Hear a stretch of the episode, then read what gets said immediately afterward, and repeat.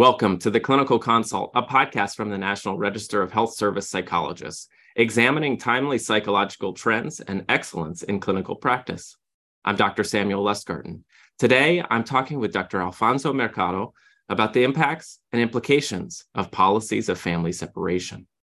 Dr. Alfonso Mercado is an associate professor in the Department of Psychological Science and Department of Psychiatry in the School of Medicine at the University Texas Rio Grande Valley, and a licensed psychologist. His research focuses on Latino mental health, including immigration, trauma, and multicultural interventions.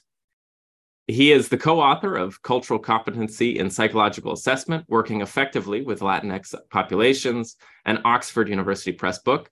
Dr. Mercado is the immediate past president of the Texas Psychological Association and in 2023 was appointed to the American Psychological Association Advisory Coordinating Committee. In 2021, Dr. Mercado received the American Psychological Association Early Career Psychologist Achievement Award for his research, clinical, and advocacy work with recently immigrated families along the US Mexico border.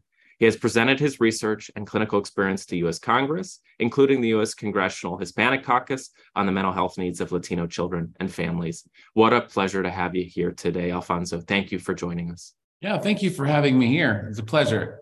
Absolutely, absolutely. And you know, I I reached out to you a little while ago because your work was featured in the Journal of Health Service Psychology, the National Register's uh, in-house journal, and you co-authored a, a, paper with what looked like maybe three other graduate students at the time, at least.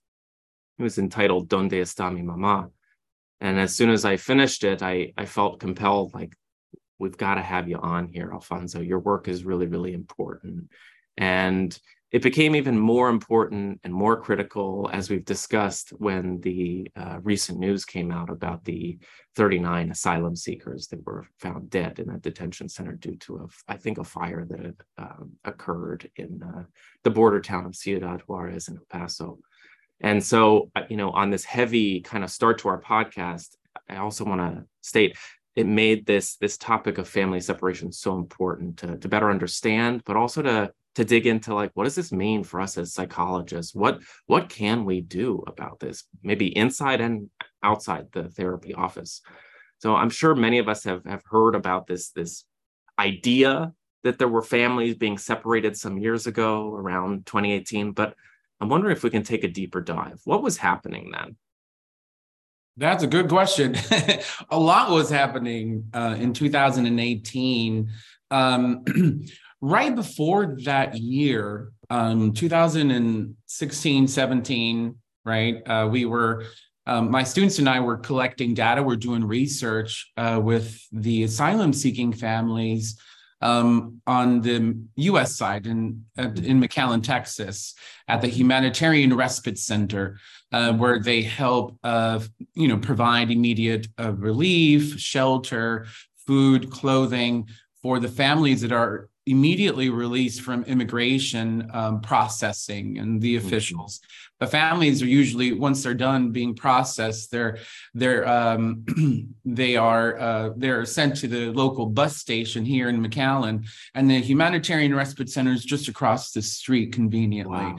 Um, and uh, during that time, we were doing our first phase of our research with that population. We were highlighting, um, you know, health and trauma. We were looking at um, the Hispanic health paradox model and looking specifically at Latino cultural values and the role mm-hmm. in health. And we were doing, it was during that time. Um, so, you know, we were like in the middle of our, you know, research with those families. Of course, my students and I volunteer at that center too. We, we volunteered maybe a year or two before we started research just to, you know, get to know the, the center mm-hmm. our community uh, and the leaders, right, at the, at the mm-hmm. respite center.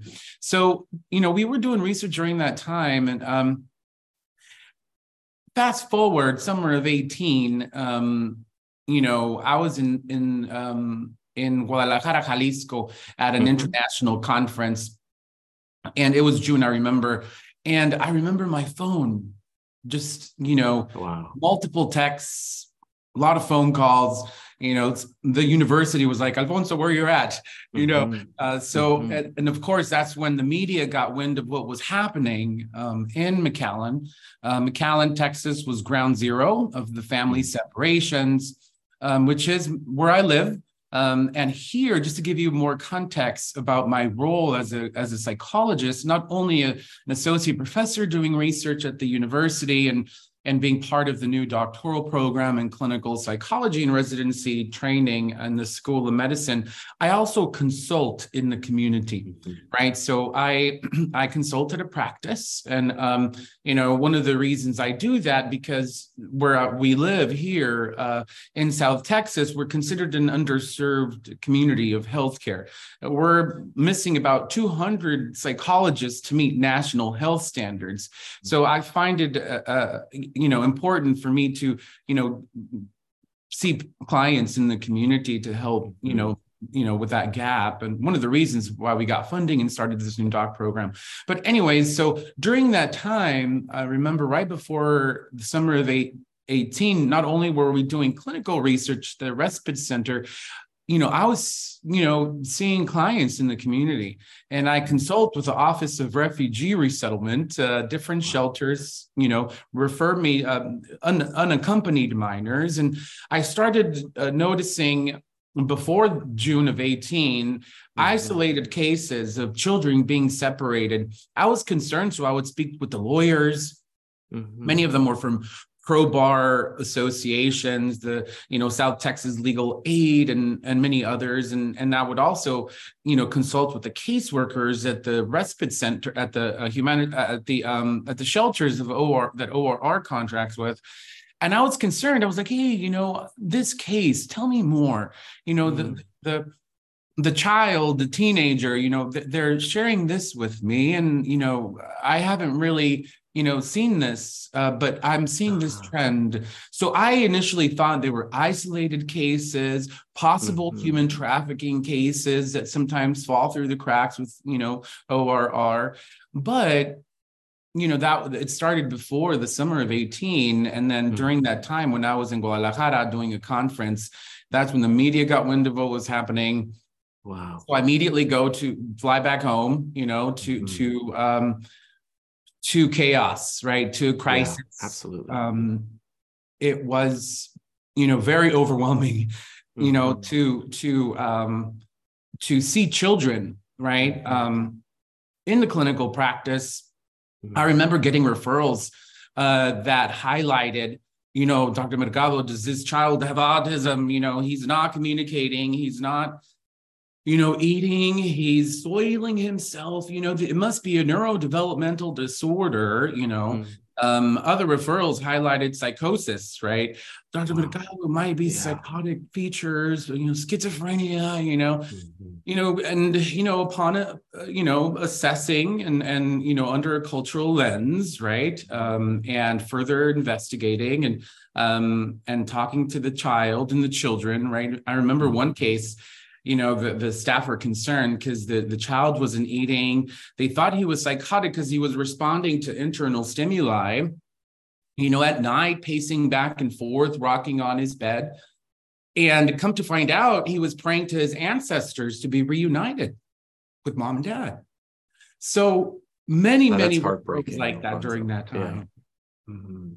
um so so yeah so i come to mcallen and and a lot of media and um there was a national crisis and you know the next thing you know i'm all over the place you know uh sharing the realities right of what these um, policies were causing. Unfortunately um, as you know right many of these unaccompanied minors and children obviously these were family units that were separated um, you know experience trauma in their home countries. Mhm. Many of them experience trauma during their migratory journey, and let alone coming to the United States and seeking asylum, you know, further exacerbate the trauma, more trauma exposure, family separations, you know. So um, it, it was evident that these policies were causing abuse.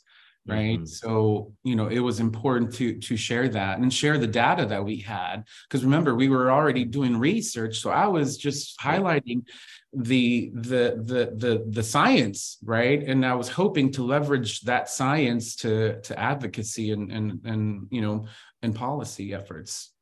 Alfonso the way you describe it it sounds like in, in many ways the the heart of good research right is like to be embedded in a community to understand the community's needs and to be like responding to what the community's needs are that like population health kind of model. And i'm hearing you ironically plugged into this community and trying to be directly involved and and there a mere two three years before this all begins to to explode in the media coverage that many of us can remember and then at that point you were there in the middle of it. I mean that is such a uh, shocking thing to hear. And the the idea that you're now in the midst of uh, a new trauma if you will as you detail that for these children and their families that they they may be coming from places where there was trauma and that migratory journey involved trauma and here they are and it's continuing here in the united states. Oh yeah. And you know what, um, Sam, it, mm-hmm. you would think with the new administration, changes would come, but sure. fortunately, nothing has changed. Mm-hmm. There wow. has been, you know, we don't have the so called title of the migrant protection protocols, mm-hmm. right? Or the zero tolerant we don't have the zero tolerance policy, obviously, that caused that separation of thousands and thousands of children, right, who were misplaced, were sent to ORR as unaccompanied minors. They weren't accompanied, they were just separated and placed in different places. Child protective services, adoption agencies, you name it, right? So, you know, the zero tolerance policy is no longer there, but family separations are still happening, but they're just being manifested differently right? Mm-hmm. We don't have MPP anymore, migrant protection protocols, the title, right? But everything's been repackaged in different ways and and unfortunately remain in mexico and title 42 is still there and uh, that's why we have thousands and thousands of families still living in tents in mexico mm-hmm. exposed to even harsher conditions well, let's let's talk a little bit about that. You're mentioning some policy titles and some organizations that I think would be really important for listeners to to make sure we're all on the same page. When you talk about the zero tolerance policy, I'm wondering uh, if you can say more about what that was specifically versus this quote unquote remain in Mexico policy. Yes. Well, you know, first, you know, the previous administration had the migrant protection protocols, right? That really we already know didn't really protect people, right? Mm-hmm. Um, and part of that it, it brought along different policies you know mm-hmm. um, an unrelated policy to the mpp was a zero tolerance policy that caused the separations of thousands of children which by the way m- m- hundreds and hundreds have not been reunited yet uh, with their caregivers. Um, and, you know, we also had the Remain in Mexico, you know, policy, uh, which, you know, Title 42 and Remain in Mexico caused the immigration system to halt right? Over at that time, it was over 850,000 immigration cases were were seized. They, they weren't being being heard because of COVID 19 pandemic.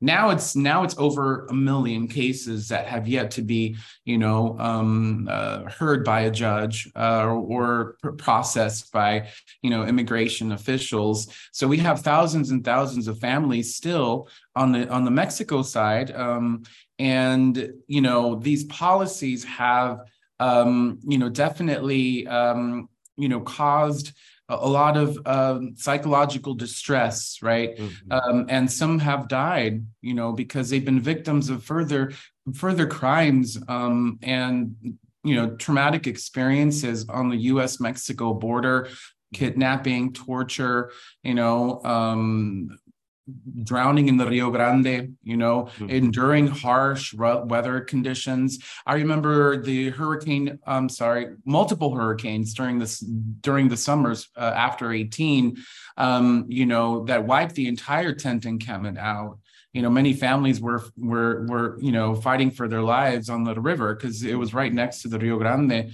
Um, we also had the winter storm Uri right? If you remember that was a storm that that where texas lost power for two weeks. You know we had children you know in the tent encampments uh, screaming that they couldn't feel their feet you know, or their fingers because it was freezing, you know, and it was it was really, you know, my students and I would go volunteer, right? We did fundraisers mm-hmm. for, you know, the 300 children that lived in that tent encampment in Matamoros, Tamaulipas, which is right across from the International Bridge in Brownsville, Texas. Um, and it was it was saddening to see there was no U.S. relief U.S. aid most of the organizations there providing relief were international ones, mm-hmm. you know, um, and it, there, there was the U.S. Cro- the U.S. Uh, Red Cross wasn't there, or other, you know, American organizations weren't there, um, and we're just steps away from U.S. soil, right? And and unfortunately, we weren't there during that time. But yes, these mm-hmm. policies unfortunately have further exacerbated trauma, caused abuse of children and mm-hmm. families, and um, you know. But yeah, it, it's it, and it, it continues. Yeah, and I, I think that I wanted to to lean on that. That what what I'm hearing you say repeatedly is that we may have a new administration, but the policies, generally speaking, remain, or many of the policies that are impacting refugees and asylum seekers remain. Correct. Let, let me give you an yeah. example, right? Please. We don't have the zero tolerance policy anymore, right? That caused the the the further you know abuse like family separation to these mm-hmm. children that are suffering not only suffered during that time the short-term effects of trauma i shared a couple case examples but as we know there's long-term effects right of separation too um, but you know we're, we're looking at um, you know uh, other um, you know cases too where uh, you know the families are uh, you know this the family separations are being manifested differently right? Mm-hmm. For example, the Remain in Mexico policy, Title 42, hundreds and thousands of, of uh, you know, families are living in tents under horrible, yeah. you know, uh, living conditions. Mm-hmm. Um, I gave you different examples where the families w- were exposed to continuous, you know, trauma exposure, the weather, mm-hmm. uh, victims of crime, right? So families make the decision of, mm-hmm. Okay, I don't want my little Maria you know, who's six years old to be a victim of one, two, three. Mm-hmm. So I'm going to have my six year old walk the international bridge by herself and seek asylum as an unaccompanied minor. So parents, mothers, and fathers are making the decision themselves of family separation to make sure that Maria is alive, that Maria, little Maria, is safe and is now separated from her caregivers, now under the ORR, Office of Refugee Resettlement and being processed an accompanied minor, while mom and dad are, are remain in, in Mexico living in the refugee camps. It's devastating to imagine, you know, as a parent myself, I, I, I can't imagine that. It's devastating. Mm-hmm. And Alfonso, I didn't know that I was going to ask you this, but as you talk through this, what I'm thinking is about how you and perhaps those that work with you are there too, or have been there historically in these moments. And I think a lot about like in our work as psychologists, even I don't want to take away the spotlight from those that are really going through this firsthand, but the secondary traumatization of workers that help and try to assist during this exceptionally traumatic time. And in my mind, I'm thinking, gosh, how do you all deal with it too? Because this is heartbreaking to hear, and I'm not there. Uh, absolutely. That's a really good question. You know, mm. um, I think self care is so important. Um, I have three doctoral students, just submitted my fourth one. Um, and, you know, self care in my lab is so critical.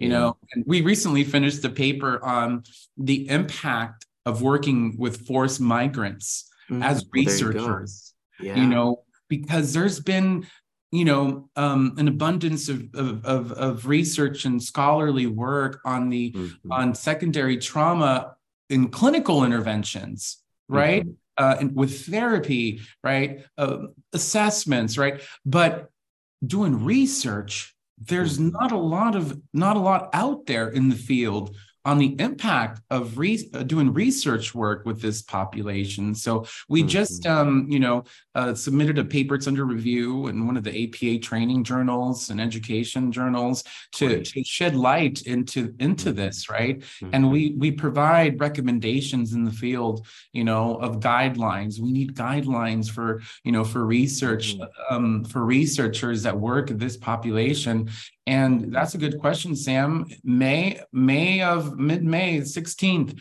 you know, um, myself and you know seven of my students, Dr. Amanda Venta from the University of Houston and her students. Um, we have a team team of 15 from la Universidad de Guadalajara, Jalisco, um, and a team from la Universidad Autónoma uh, de, de, Tamaulipas in Reynosa, our sister school across the border. We have a research team returning back to the, the refugee camps in May. Um, Dr. Venta led an R01 and um, we were successfully funded and mm. we're going back and, and part of the training and orientation to this research team highlights that you know mm-hmm. highlights that and focusing on strategies and and ways we could manage right um, possible secondary trauma mm-hmm. that's fantastic to hear it, it's something that i think has been uh, left me wondering or curious much of the time when i look at the dsm-5 for instance and we don't see those diagnostic figures or the secondary traumas or secondary victimization that can be present, especially for caregivers or those that are are trying to assist and help. Um, so I'm really really excited to hear more about that. You're going to have to keep us posted about this this article too, or the the future article. Yes, absolutely. I want to dig in more about this this moment of let's say this daughter is walking across the bridge into the United States to try and seek help and refuge. What are the impacts? What are we learning? What do we know about how this impacts the psychological well being of those families and the people involved?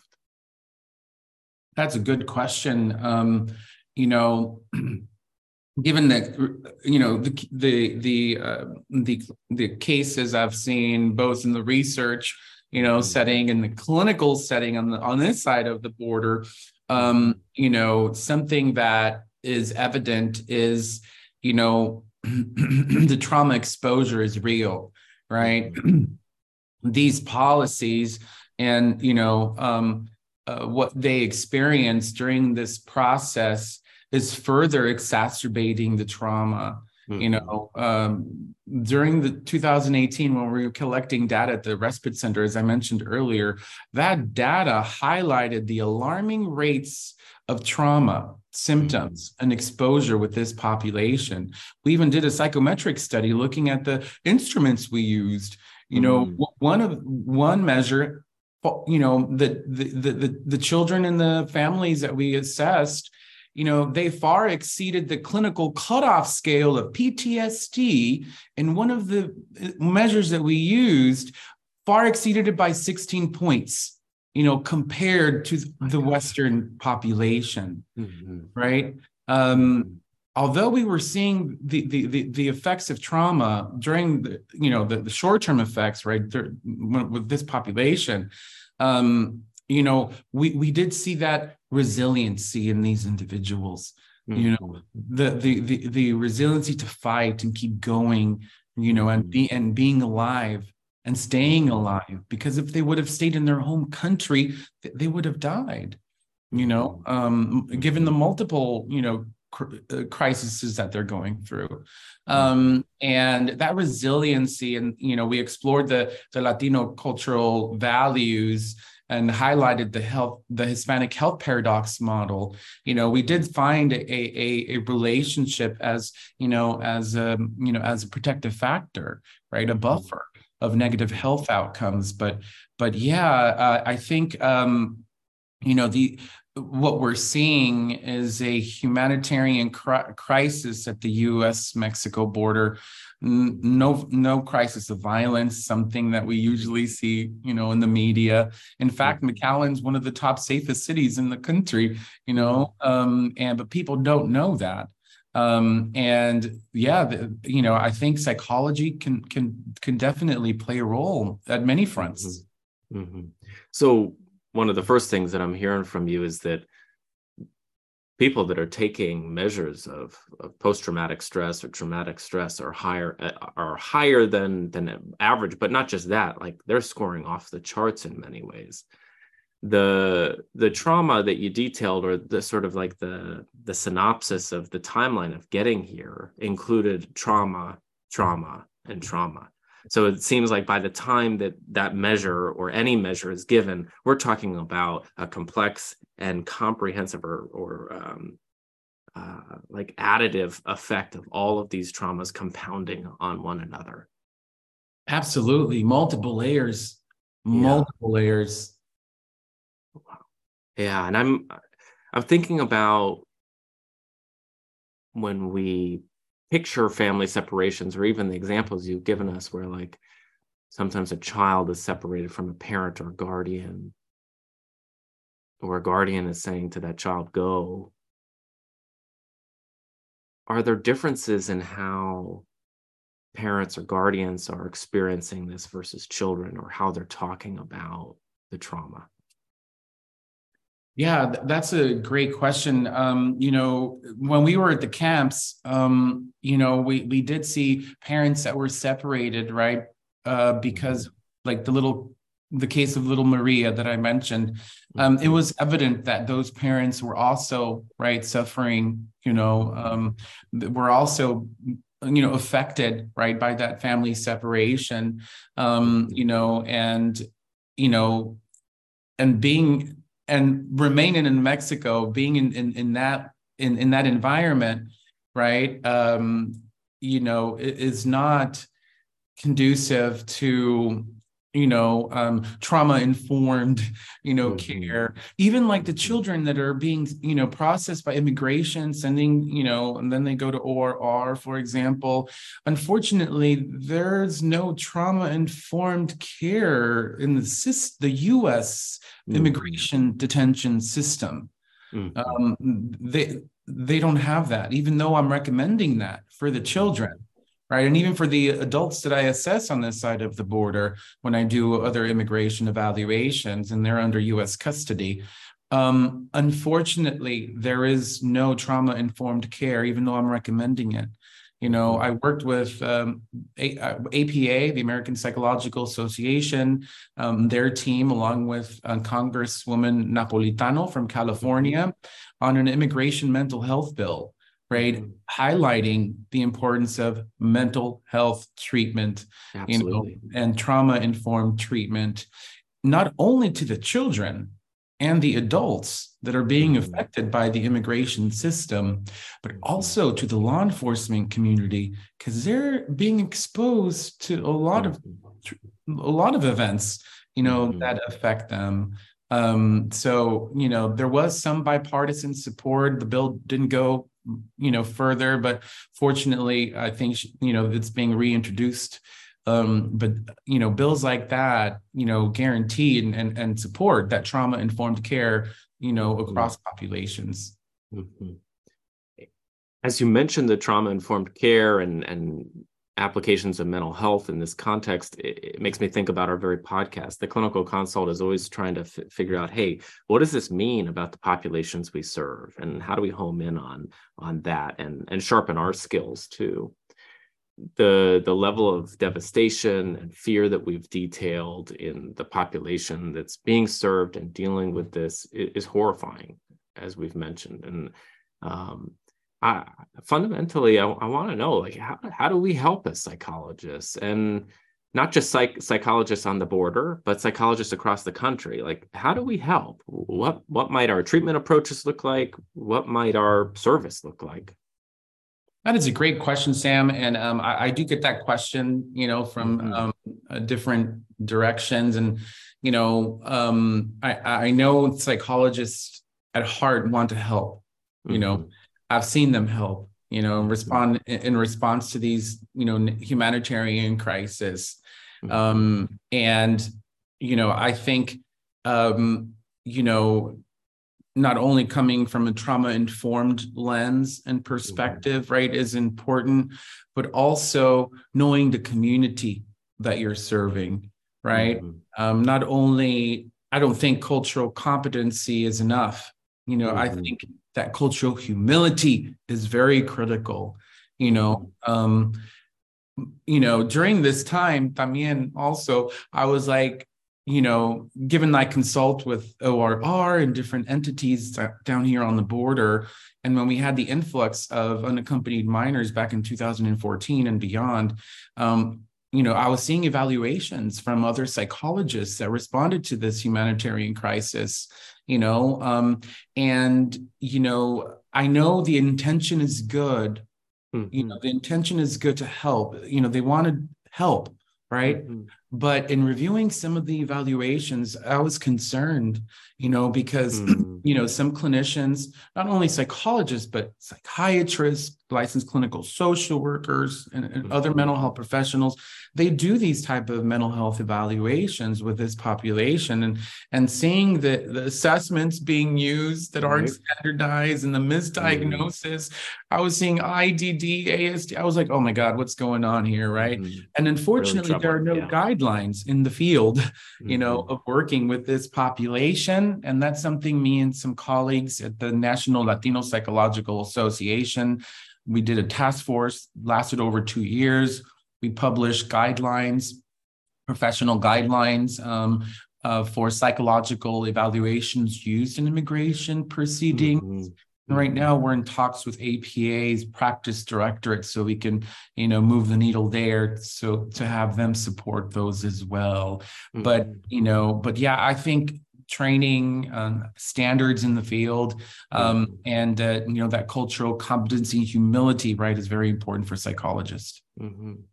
Uh, all, all, jokes aside to, to personalize it what i'm hearing you say is like hey sam if you were to go down here and try to help you might do more harm than good because you need to do the training you need to have a cultural competence and humility that is that is a deep understanding of the community you're serving and that's going to take time i yes. think that, that that's an important message too alfonso like the, yes. the desire to help hey yeah. that's great but mm-hmm.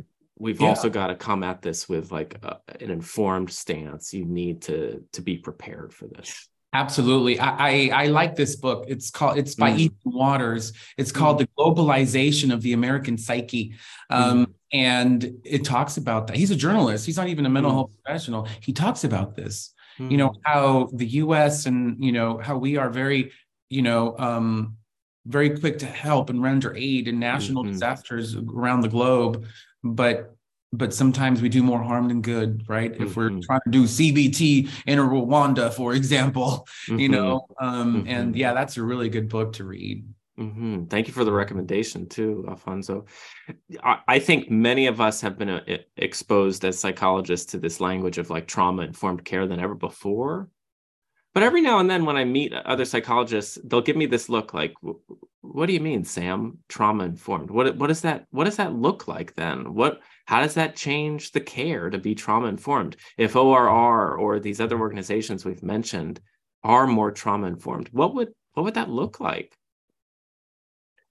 I think um, if appropriate treatment was provided for this population and highlighted trauma informed care both in the in the medical and psychological care of these of these individuals children and mm-hmm. families um, we would see um, you know, attention uh, to um, to these symptoms that will provide some relief and support, mm-hmm. right, and, and, would help with you know um, prevention for further trauma mm-hmm. and exacerbation of these symptoms, and and and help provide you know strategies and skills that this population really need in order mm-hmm. for them you know to feel human mm-hmm.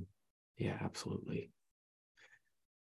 alfonso it was such a pleasure to talk with you today thank you for for sharing your expertise and experience with us all and uh, learning from you today I, i'm both heartbroken and inspired that there is a great deal of work that we can do here. And I think the heartbreak is is added by the the fact that, as you say, that many of these policies remain in place, or or they've changed in name, but many of the the skeletons exist. Um, so Alfonso, I'm I'm deeply appreciative of you taking the time to be here to to educate us and help us understand this uh, much better. I'm curious, should people want to learn more about your research, this work, uh, where can they go?